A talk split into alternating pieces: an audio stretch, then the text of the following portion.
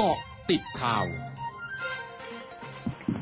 เกาะติดข่าว 14 นาฬิกา 31 นาที 7 กันยายน 2564 ที่ประชุมคณะรัฐมนตรีที่มีพลเอกประยุทธ์จันโอชานายกรัฐมนตรี และรัฐมนตรีว่าการกระทรวงกลาโหมเป็นประธานการประชุม พิจารณาเห็นชอบให้นายธีรพงษ์วงศิวะวิราช เลขาธิการคณะรัฐมนตรีไปดำรงตำแหน่งที่ปรึกษานายกรัฐมนตรีฝ่ายข้าราชการประจำำนักนายกรัฐมนตรี และให้นางนัทจารีอนันตสินผู้ทรงคุณวุฒิพิเศษประจำสำนักนายกรัฐมนตรี มาเป็นเลขาธิการคณะรัฐมนตรีแทน ทั้งนี้มีผลตั้งแต่วันที่ 1 ตุลาคม 2564 เป็นต้นไป นอกจากนี้คณะรัฐมนตรียังเห็นชอบให้มีการเลือกตั้งองค์กรปกครองส่วนท้องถิ่น ในส่วนขององค์การบริหารส่วนตำบลหรืออบต หลังกระทรวงมหาดไทยและสำนักงานคณะกรรมการการเลือกตั้ง เสนอโดยเลข เสนอโดยเลขาธิการกกตจะนำมติคณะรัฐมนตรีในวันนี้ เสนอต่อที่ประชุมกกตเพื่อพิจารณากำหนดวันเลือกตั้งส่งไปยังกระทรวงมหาดไทย ให้คณะรัฐมนตรีพิจารณาอีกครั้ง ส่วนการเลือกตั้งผู้ว่าราชการกรุงเทพมหานครและนายกเมืองพัทยา กระทรวงมหาดไทยจะกำหนดให้มีการเลือกตั้งในลำดับถัดไปศูนย์บริหารสถานการณ์โควิด -19 หรือสบค เปิดเผยตัวเลข 10 จังหวัด ที่มีผู้ติดเชื้อโควิด -19 รายใหม่มากที่สุด ข้อมูลณวันที่ 7 กันยายนนี้เวลา 1 นาฬิกาที่ผ่านมา พบว่ากรุงเทพมหานครยังคงเป็นจังหวัดที่มีผู้ติดเชื้อรายใหม่สูงที่สุดที่ 3,997 ราย ตามมาด้วยสมุทรปราการ 1,140 ราย ชนบุรี 718 ราย สมุทรสาคร 694 ราย ราชบุรี 439 ราย กระยอง 357 ราย พระนครศรีอยุธยา 311 ราย จังหวัดนนทบุรี 249 ราย ภูเก็ต 232 ราย และปัตตานี 215 รายสำนักงานสาธารณสุขจังหวัดสระแก้วรายงานสถานการณ์ผู้ติดเชื้อโควิด -19 ประจำวันนี้พบผู้ติดเชื้อรายใหม่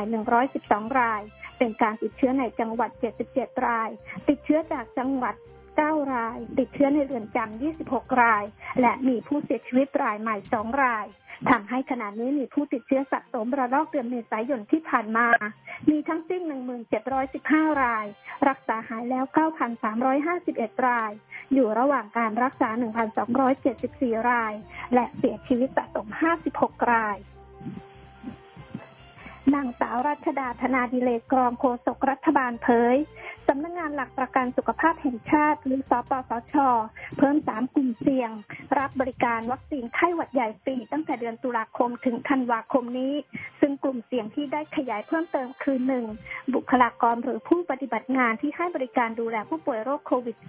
-19 2. กลุ่มที่อยู่สถานที่ที่มีการรวมตัวของประชากรจำนวนมาก เสี่ยงต่อการระบาด และ 3. กลุ่มเสี่ยงอื่น ๆ ขึ้นกับสถานการณ์โดยกลุ่มเสี่ยง สามารถลงทะเบียนผ่านแอปพลิเคชันเป๋าตังหรือหน่วยบริการที่กำหนดเพื่อลดความแออัดในการเข้ารับบริการวัคซีนไข้หวัดใหญ่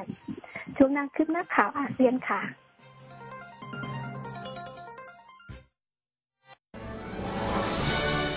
ร้อยจุดห้าคืบหน้าอาเซียน งานควบคุมและป้องกันโรคของเกาหลีใต้เผยวันนี้จำนวนผู้ติดเชื้อโควิด -19 สี่สายพันธุ์หลักในเกาหลีใต้อยู่ที่ 3,091 ราย ในสัปดาห์ที่แล้ว ซึ่งรวมถึงผู้ติดเชื้อสายพันธุ์เดลต้า 3,070 รายทำให้จำนวนผู้ติดเชื้อสะสมใน4สายพันธุ์หลักอยู่ที่ 23,388 ราย ซึ่งเป็นผู้ติดเชื้อสายพันธุ์เดลต้าถึง 19,951 ราย รัฐบาลฟิลิปปินส์เผย ดัชนีราคาผู้บริโภคหรือ CPI ซึ่งเป็นมาตรวัดเงินเฟ้อที่สำคัญพุ่งขึ้นร้อยละ 49 ในเดือนสิงหาคมนี้ เมื่อเทียบเป็นรายปีและพุ่งขึ้นสูงสุดนับตั้งแต่เดือนธันวาคม 2561 รวมทั้งแตะระดับสูงสุดของกรอบเป้าหมาย ของธนาคารกลางฟิลิปปินส์ที่ร้อยละ 4.1 ถึง 4.9 และสูงกว่าที่นักวิเคราะห์คาดการณ์ไว้ที่ร้อยละ 4.4 ส่วนเงินเฟ้อเฉลี่ยของฟิลิปปินส์ในเดือนมกราคม ถึงเดือนสิงหาคม 2564 อยู่ที่ร้อยละ 4.4 ซึ่งเกินกว่ากรอบเป้าหมายของปีนี้ที่ร้อยละ 2-4 โดยสำนักงานสถิติฟิลิปปินส์ระบุว่าการพุ่งขึ้นของเงินเฟ้อส่วนใหญ่มาจากแรงกดดันด้านอาหารที่ปรับตัวขึ้น ทั้งหมดคือเกาะติดข่าวในช่วงนี้นันทรัตน์คงนินรายงานค่ะ